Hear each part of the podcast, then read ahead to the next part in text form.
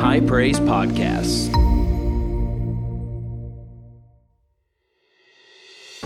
Hey, everybody, this is Pastor Joshua, lead pastor here at High Praise, and I want to thank you for downloading today's podcast. We know that this message is going to encourage and bless you. So I want you to open up your heart and receive what the Lord has for you today. We'll go to Ephesians 6. We're going to be continuing this series, Put Your Armor On. Uh, this evening, I am going to preach fast. I know what time it is. Uh, I know we've been uh, had some testimonies and some different things, but I felt that was important for tonight uh, to hear some of those things. Uh, and we're just going to be obedient to the Spirit. I really felt the Lord just telling me, such people that need to hear some testimonies tonight. I knew we had a few, so let's just roll. But uh, I'm so excited about this. Ephesians 6, verse 10, it says this Finally, my brethren, be strong in the Lord and in the power of his might. Put on the whole armor of God that you may be able to stand against the wiles of the devil. For we do not wrestle against flesh and blood, but against principalities, against powers, against the rulers of the darkness of this age, against spiritual hosts of wickedness in the heavenly places. Therefore, take up the whole armor of God, that you may be able to withstand in the evil day, and having done all to stand, stand therefore, having girded your waist with truth, having put on the breastplate of righteousness, and having shod your feet with the preparation of the gospel of peace peace. Above all, taking the shield of faith with which you will be able to quench all the fiery darts of the wicked one, and take the helmet of salvation and the sword of the Spirit, which is the word of God, praying always with all prayer and supplication in the Spirit, being watchful to this end with all perseverance and supplication for all the saints. Now, Paul's writing here, he really stresses the importance to us of putting on our spiritual armor, of putting on the armor of God. How many of you know Paul didn't tell us that for just for no reason or because it's something he just thought it would be fun to write or it just kind of sounded like a cool statement? Paul is stressing to us in order to make it in the world, you are going to have to wear the armor of God. You are going, and let's just really get under where the rubber meets the road. Paul is saying this you are going to have to live live and abide in these principles. You're going to have to abide in these principles. Not something you just do occasionally, but daily you have to abide in these principles. Daily you have to live and walk this out. Not just something that you have here, but something that is implanted within your heart, within your spirit, that you then walk out on a daily basis. Because there's a lot of people who know the word, but they don't know the word. Right? How much? The, devil can quote scripture. The enemy can quote and twist scripture. Just because you know what the scripture says doesn't mean that you know what the scripture says. It doesn't mean it's something that is within you. It doesn't mean it's something that has been you you have been persuaded of to the point where you're going to live it out every single day of your life no matter what it costs you, no matter how difficult it might be, no matter what your flesh wants to do, no matter what you want to do in a moment, you are still going to walk out the principles of the word and you are going to live it every single day of your life, not just when it's convenient or not just when you need something. There's a lot of people that get real holy when they need something. It's a lot of people that start putting out fleeces God, I will do this if you. You just do it. Why? Because we're commanded to, because it's holy, because it's righteous, because it's what you're supposed to do is put on the armor of God and walk in these principles every single day. So, real quickly, we talked last week about the belt of truth. What's a belt do? What's a belt do? It's a place for storing vital necessities. It's a place to fasten the sword. Listen, truth has been established by God as eternal. Truth does not change. I'm going to say it again. Truth does not change. Truth is truth, is truth, is truth, and will be truth forever. All right. Truth is established. God established the truth. I am, Jesus is the truth. I am the way the truth, and the life. Jesus was the Word made flesh, which means He is the truth. Everything He said is truth. When you follow Him, you will walk in truth. And you have to do that. Everything is predicated on walking in truth. The entire armor is predicated on truth, it's on your value system. Our value should be established on the Word. I'm going to say that again. Our value system should be established on the Word. If I don't see Jesus doing it, I ain't going to do it. If, his, if, if, it's in, if, if it is in contrast or opposed to what Jesus would have done, I'm not going to do it. There's a lot of people that walk around with WWJD bracelets that don't ever actually think about it. They say, well, there's a lot of people that walk around with a Christian fish on the back of their car. And my goodness, if their driving didn't reveal that they weren't really living in it. Their lives certainly do a lot of times. Y'all with me? Truth begins by renewing your mind to the word. If you don't do that, you're going to be in trouble. Now, tonight, we're talking quickly about the breastplate of righteousness. What does, a, what does a, a breastplate do just naturally? It protects your vital organs, your heart, your liver, your lungs, stomach, intestines. Things that if you're on the battlefield, if they get hurt, you're going down. You're dead. And listen, if you don't protect, hear the way I say this in the spirit, if you don't protect your vital organs, you will be a casualty on the battlefield. And by the way, we are in a battle. Paul said we wrestle not against flesh and blood, but the very fact that he said we wrestle not against flesh and blood, but against principalities, powers, the rulers of the darkness of this age, spiritual host of wickedness in heavenly places, means this that though we are not wrestling against people, we are wrestling against something. We're wrestling against principalities, powers. In, in, in, theolo- in theological thought, a lot of times you call them archons. There are things that we are wrestling against that power what we see that is unjust, that is unholy, that is unrighteous in the earth. Listen, people are, here, here's the way I say this. It is not people promoting unrighteousness in the earth, it is principalities that are affecting people. Are y'all with me? People aren't bad, principalities are. People aren't bad, powers are. And people can be manipulated by these things. They can be controlled by these things, but they are simply a prisoner that needs to be liberated by the power of the Word of God. They are not an enemy, they are a prisoner of war. And there's a difference between somebody who's an enemy and somebody who's been taken captive by the enemy. We don't fight people, we fight the things that control people. Amen. Amen myself again tonight if I need to. So, righteousness. What is righteousness? Righteousness is right standing with God. Very simply, it is right standing with God, which means this if you have righteousness, which you do, which we'll talk about in a minute, but if you have righteousness, you are right with God.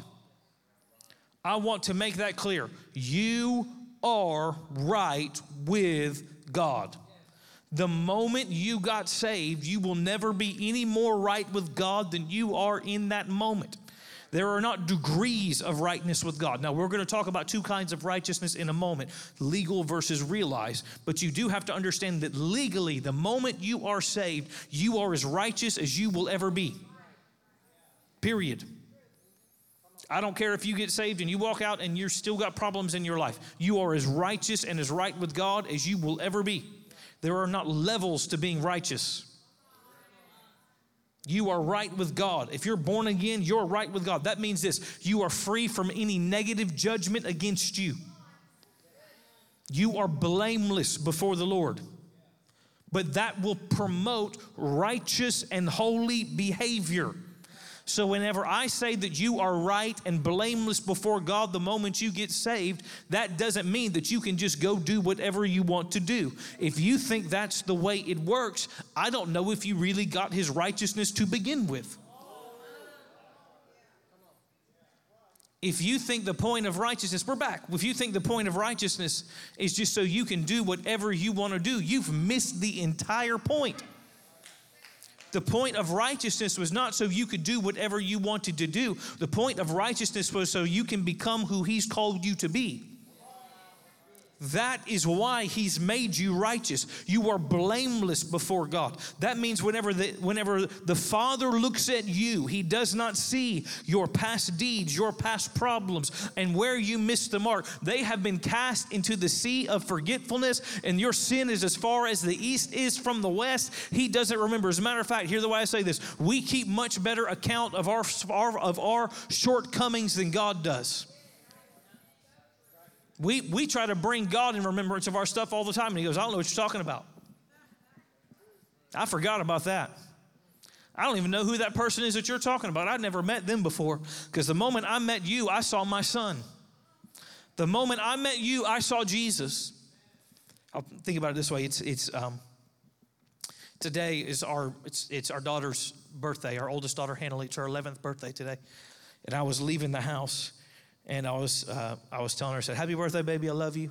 And I said, you're so beautiful. And she said, thanks, dad and rolled her eyes because she's 11 now, so I can't say those things anymore because it's cringy.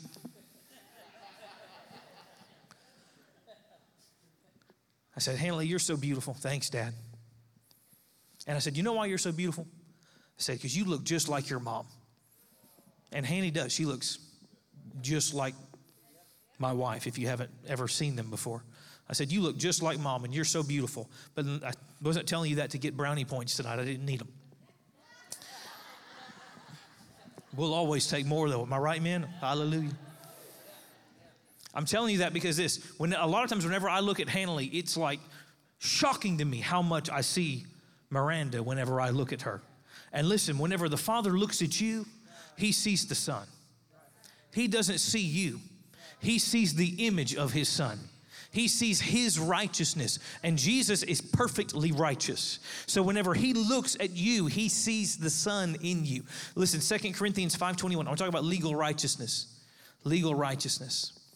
2 Corinthians 5:21 says this, "For he hath made him to be sin for us, who knew no sin, that we might be made the righteousness of God in him." For he's made him to be sin for us who knew no sin. Oh, you should listen, if that scripture doesn't fire you up, I'm going to check your pulse after this. That scripture fires me up that the one who knew no sin became sin for me. That he took on sin for me so that I could become righteous. I didn't deserve it. He did it simply because he loved me. The Father did it simply because he loved me. Jesus took on the penalty of death and sin. Listen, Jesus, I don't want to get too deep down the road of, a, of atonement theologies, and I did say theologies because there's more than one. But sometimes the way that our view of the atonement has been is God was really angry, mad, fed up with everybody, ready to kill everybody, and Jesus jumped in the way of an abusive father to take the blow that he was ready to give us. But that is not what happened. When Jesus was on the cross, what he did is he took on death, he took on shame, he took on everything that had mounted itself against you. He took hell's best shot and it didn't break him. He took hell's best shot and it didn't break him. They thought they won, but he got up and he left the grave empty and he broke the power of death and hell and sin. Listen, Jesus literally broke the power of sin over your life. I want you to really think about that because a lot of times we will completely, we will completely um, uh, uh, uh um, cede the fact that Jesus defeated death. Okay, in this, how many believe? How many believe that? I'm gonna use the old church term again. Should the Lord tarry? If Jesus doesn't return in your lifetime and you die, how many of you believe that you're going to go to heaven and live with Jesus, right? Live with Lord. Why do you believe that? Because Jesus broke the power of death. And how do you believe theologically there will be a one there will be one day where there will be a resurrection and you will be resurrected and you will have a new physical body. Y'all believe that? That's what scripture says. So if you don't believe it, you should. How many y'all believe that? So, what do we believe? We believe that Jesus broke the power of death forever. If we don't believe Jesus broke the power of death, we can't believe those things. But we also, at the same time, will hold on to this idea that really the power of sin still has us, and you still have to continue to walk in sin, and you just can't help it, and you can't avoid it, and you're just gonna keep falling, and every so often you're just gonna have problems, and you're gonna fall, and you're gonna sin a little bit every day. Jesse Duplantis said it like this years ago. They told us we were going to sin a little bit every day, and if we were going to sin a little bit every day, we were going to make sure it's going to count. Y'all know what I'm talking about? But not only has the power of death been broken over your life, but so has the power of sin, which means this you don't have to walk in sin. Why do you not have to walk in sin? Because of his righteousness. It is not not walking in sin that makes you righteous. But because you are righteous, you have the power to not walk in sin any longer. Sin's hold has actually been broken over your life. And we will say that a lot of times, but we don't really believe it in our walk. But listen, guess what? You can go all day tomorrow and not sin. How many you believe you can go an entire day? Some of y'all are, you don't know what my life's like. How many believe you can go a whole day without sinning? If you can go one day without sinning, it means you can go more than one day without sinning. If you can go 10 minutes without sinning, you can go another 10 minutes without sinning, and then you can go 20, and then you can go 40, and it can continue just to exponentially increase. You actually have the power to walk free from sin because sin has been broken off of your life legally. We're now legally righteous because Jesus took our place. Our record has been wiped clean, it has been expunged, it's been purged, it's been deleted, it's been erased. I talked about this a, a, a month or so ago. I don't know if any of y'all grew up with any sort of, ever saw like a, a, a Chick tract. You might know what a Chick tract is? Y'all know what those are? The, like, like this big ish tracts that people would leave in places. And frequently in these tracts, what would happen, little comic books what would happen frequently, um, first of all, we knew from the tracts that the Catholic Church was definitely the whore of Babylon in Revelation. There was no doubt about that. That was explicitly clear in the tracts. Right? God was this great faceless man. Don't think because they thought God was faceless because it was easy to draw a face without features. Just laziness. But in the tracts, a lot of times there would be somebody before the great throne of judgment, and there would literally be a screen that would roll down like heaven's 4K projector and would play the scenes of the people's lives and all of the highs and lows and ups and downs in front of every the, the billions and billions and billions of people that have lived through the eons of time. And i just let you know something that's not based in any sort of scriptural idea even a little bit. Because of your righteousness your sin is forgotten. God's not keeping record of it and going just wait one day till we get the Netflix of your life streaming series and play it to embarrass you with all of your terrible moments and remind you, and then go, now welcome into paradise. Now that we've thoroughly made you look like a complete villain, welcome in every thought. Listen, that's not the way that it works. Your sin has been forgotten because you are righteous. Once you're saved, you stand before God as if you had never sinned ever. The Father sees Jesus. First John 1 actually tells us even, af- even if we sin after we are saved, we are cleansed from unrighteousness through the confession of that sin. Understand, here, I want y'all to hear me. I don't want y'all to take this and go crazy with it, but I want you to hear me. Understand that God has forgiven us before we even ask or confess. Forgiveness is already appropriated for you. Confessing your sin is not for the sake of asking for forgiveness, hoping that He will, but it's the receiving of that which has already been given. Y'all understand? Y'all with me? It's not saying, I'm going to ask for, for forgiveness and hope the Father says yes. It is appropriating something He has already given, it is already there. The admission of wrong clears the conscience and it provokes forgiveness. Forgiveness is appropriated and confidence is restored when we, when we repent. This understanding and this knowledge, it becomes my breastplate. It protects me from the condemnation of the enemy. Because the enemy, the, the best weapon the enemy has is he talks a lot and he lies. He's a deceiver and the father of all lies. And the best thing, the, really one of the only things he can do is lie to you to get you to believe what he's saying and forfeit what God's already given you. He does not have the ability to physically or forcefully remove something from you. He can only get you to forfeit it by getting you to believe the lie. The enemy is not some big bad monster. He is a fallen angel who you've been given authority and command over. But it's only, even scripture tells us one day that the world will look on him and say, Is this the one who deceived the nations? It's not going to be, man, this is the one who deceived the nations. It's that guy, him, the imp, the fallen angel, the one who holds no power, the weakling, the scrawny little beat up dude who looks like he has no authority at all. That's the one.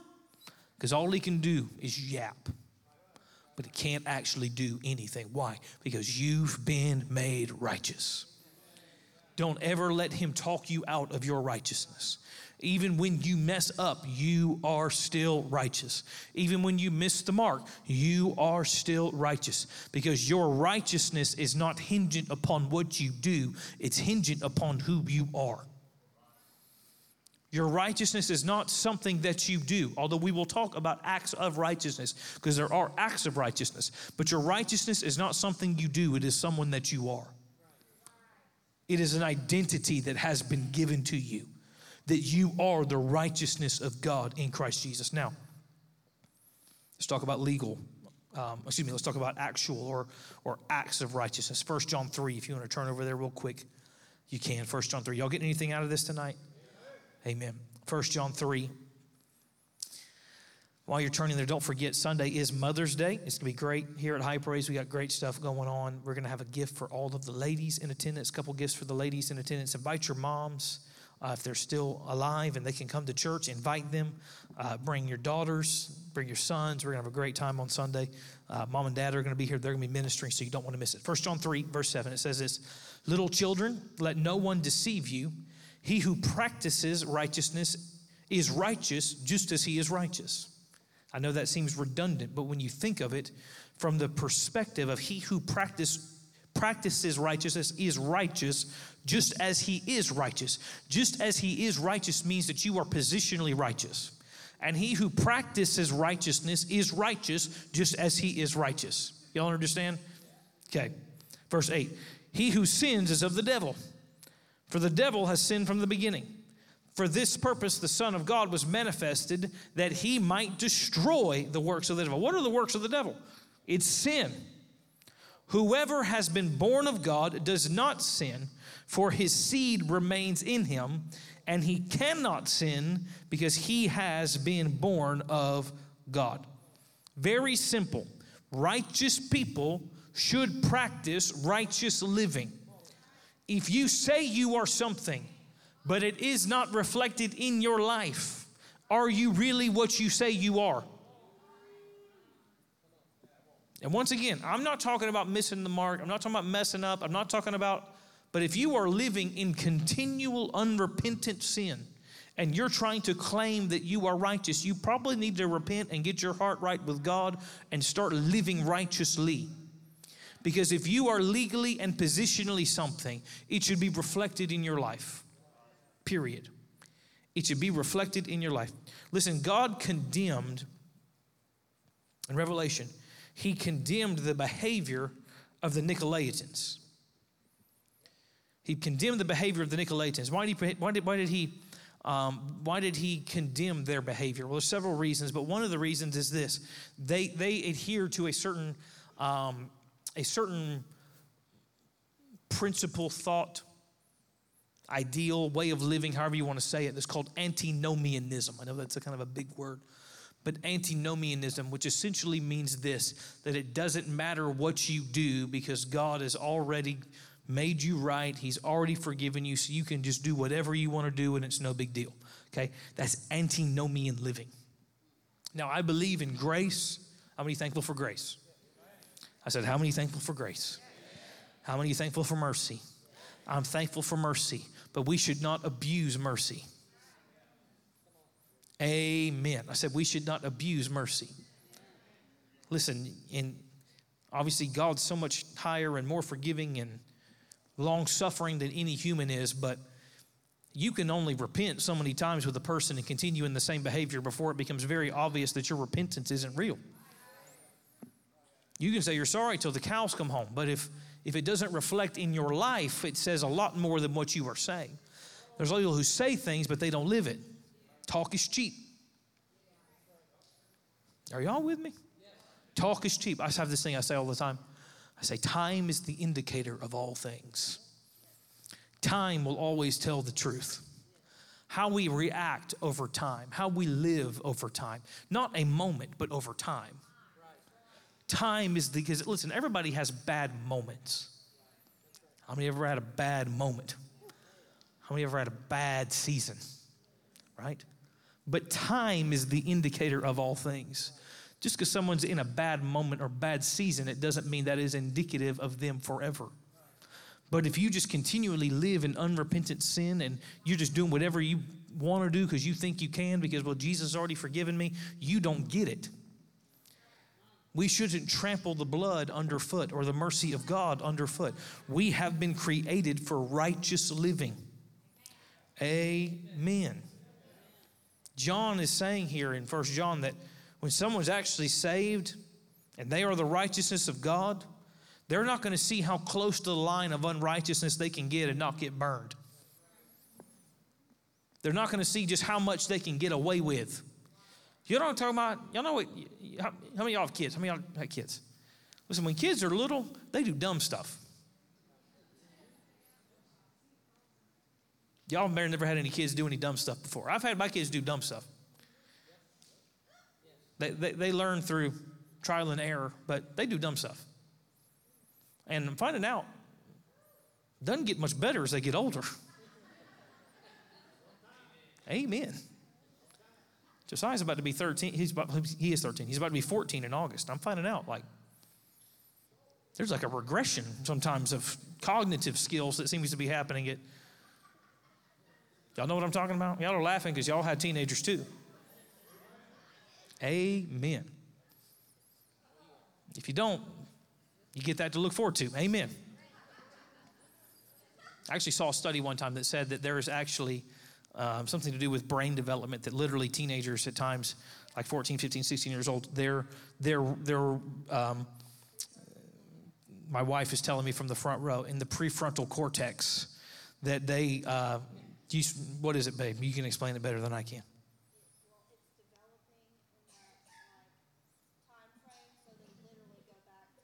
Prefrontal cortex is developing in that time frame, so they go backwards to the reasoning of like a toddler. Isn't that encouraging? Y'all be blessed with that. About the time we give them keys to cars, their reasoning goes back to that of a toddler. Praise the Lord. But whenever my kids were, are, and kids are little, especially that, that two, three, four range, if you tell them not to do something, they're going to see how close they can get to doing it without actually doing it. Or that all three year olds are lawyers. They are all lawyers. They should all get law degrees. They should be in courtrooms across America. Toddlers, attorneys for hire. Because I'll be like, Lizzie, stop running. I'm not running, I'm skipping.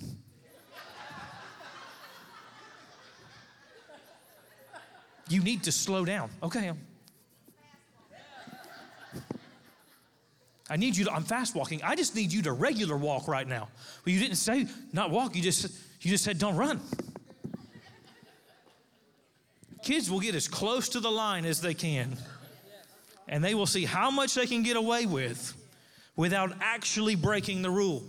And then they will reason with you while they're breaking the rule on why they're not actually breaking the rule. If you don't have children yet, this is what you have to look forward to in the future.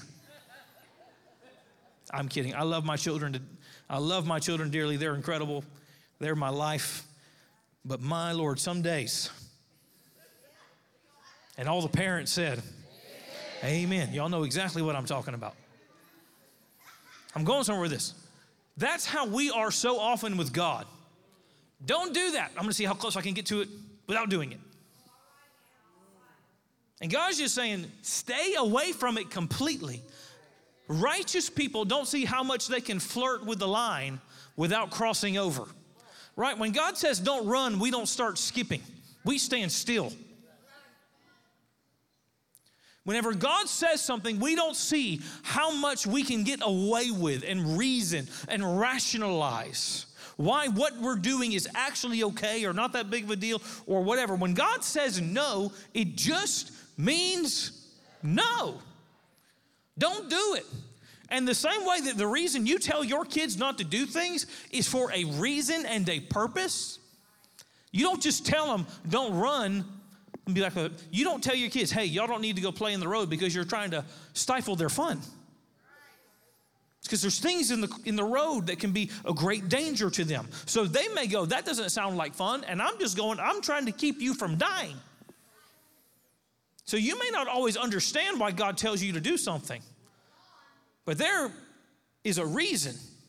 Even if you don't get it or understand it, there's a reason. And once again, I want to be clear. I'm not talking about walking in some sort of extreme legalism where there's a devil under every bush and you can't do anything. And if you laugh at a joke, you're going to hell. That's not what I'm talking about. I'm not talking about bondage. I'm not talking about working for God's approval. You can't work for God's approval. You are approved of, period. Same, once again, I'll, I'll, use, I'll use the kid analogy again. Even whenever my children mess up, I don't disown them and stop talking to them and tell them, y'all are out of the house. You're four, you messed up, get out. I love them. My approval of them is not based upon what they do, it's based on who they are. They are my kids. And I love them no matter what. But it doesn't mean that just because I love them, that I don't correct them, that I don't narrow them. Because guess what? If I didn't, that would be a good expression that I don't actually love them. I narrow them precisely because I love them. I say, no, you're not gonna do, do that because I love them. I tell them, you're not gonna hang out with those people because I love them. I tell them, you're not gonna listen to that music or watch that movie or play that video game or whatever it is, not because I'm some legalistic, mean ogre dad. It's because I love them and I don't want the fruit of those things to be produced in their lives. So listen, listen, and as we are that way, the Heavenly Father is much more that way. If you, being evil, desire good things for your children, how much more so does your heavenly Father? That's what Jesus said. Second, or excuse me, Ephesians 2 says this For by grace you've been saved. We know this. For by grace you've been saved through faith, not of yourselves. It's the gift of God, not of works, lest anyone boast. And a lot of people stop in verse 9, which is what I just read. But verse 10 goes on to say this For we are his workmanship created in Christ Jesus for good works, which God prepared beforehand that we should walk in them. What's he saying? He's saying, You're not saved based upon what you do. You're not, right, you're not righteous based upon you and what you do. But you have been created for good works. In other words, now that you have been saved, and you are righteous, that should produce good works in your life. We're saved, so we live in righteousness. We live in right works. We live doing, believing, saying, and acting the right way. Even if everybody else in the world goes crazy, we're still going to do what's right. If everybody else in the world does what's wrong, we're still going to do what's right. If everybody else in the world lives unholy, and there's a lot of people living unholy, we're still going to live holy even if it's not cool anymore. By the way, holiness has never been cool, quote unquote. But we're going to do it anyways. I'm not holy because I'm trying to be cool. I'm holy because I know who saved me. I'm not righteous because I'm trying to gain something. I'm righteous because I know who I am. I even tell my kids this whenever when they do act up and I have to get on to them. I, will I'll say this to them this isn't who you are. This isn't who you are. I don't like to yell at them, y'all are brats and y'all are good for nothing. Don't do that. You're enforcing an identity within them. My kids mess up. I say, This isn't who you are. I don't know why you're doing this, but this isn't, I don't know why you did what you did, but this isn't who you are. You're obedient. You listen. You know what's right, and you're going to do what's right. I've seen my kids break a lot more from you don't know who you are than getting mad and yelling at them, screaming at them. This isn't who you are. And listen, whenever you're sinning, God isn't there yelling. And whenever you have a moment, you have a season, God isn't there yelling at you, berating you. He's there to tell you this isn't who you are. You are righteous. God's not an, we have made God an angry, abusive father, and He's not. He's not an angry, abusive old man. He's a forgiving father who picks you up when you do mess up. And He says, Now live righteously. Now live right. Now get on the right track. You can do this. Listen, this is why it's important. I'm going to close with this thought. This is why it's important for us to live, not just be positionally righteous, but live righteously. Sin always produces guilt and shame, righteousness produces boldness and confidence. Sin produces guilt and shame, but righteousness produces boldness and confidence. You show me someone who's bold and confident in who they are in Christ, in their destiny, their purpose. I'll show you somebody who's walking free from sin. You show me people who are always guilty and shameful, and I'll show you people who are generally have the work of sin going on in their lives. Operating in the authority God has called for you hinges on a righteous consciousness. Sin and shame rob you of your authority. Listen, it's, it's difficult to fight the devil when you've been dancing with him. It's difficult to fight the devil when you've been dancing with him. Whenever you live in sin consistently, you're dancing with the enemy. And you weren't created to dance with the enemy, you were created to dance with the Lord. Listen, walking in righteousness enables us to maintain our spiritual boldness. I want to have a church that is full of spiritually bold people. You know the way you see miracles and signs and wonders and breakthrough? is you have a you have a room full of people who are spiritually bold. They know who they are in Christ. They know the hear the, the, the understand the way I say this, the rights and the authority they have as believers. They understand that and they stand and they walk in it and they decree it and declare it. But that only comes whenever we walk righteously. Whenever that is who we are, not just something we do. When it becomes easy for us, it should be easier for you to walk free from sin than it is for you to sin. If it's easy for you to sin, now listen, if you're just saved and you just got saved and you're still walking it out, listen, there's a process of sanctification God's doing in your life. And I'm not saying you have to be there tomorrow. But if you've been saved for 20 years and it's easier for you to sin than to not sin, we got a problem somewhere. Right? We've got something that's grabbed a hold of our lives and we need freedom and liberty from it. Because God didn't create you to walk in sin, He created you to walk in righteousness. So you stand up to your feet. Do you get something out of this tonight? You blessed by this? Amen. Amen. Lift your hands to the Lord tonight. Would you just pray with us with me? Say, Father God, I thank you for your righteousness. I thank you for right standing that I have with you. I thank you that I am the righteousness of God in Christ Jesus, that I will live righteously that I will live with authority and I will live with power that you have given to me.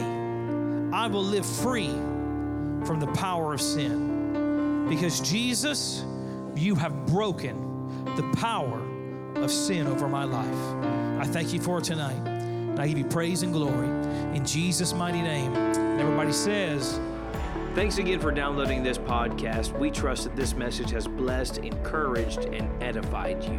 Make sure you subscribe so you never miss a message here from High Praise. Also, you can follow us on social media, on Facebook and on Instagram, and don't forget to go subscribe to our YouTube channel. We'll be back soon with another incredible message. God bless you and have a great week.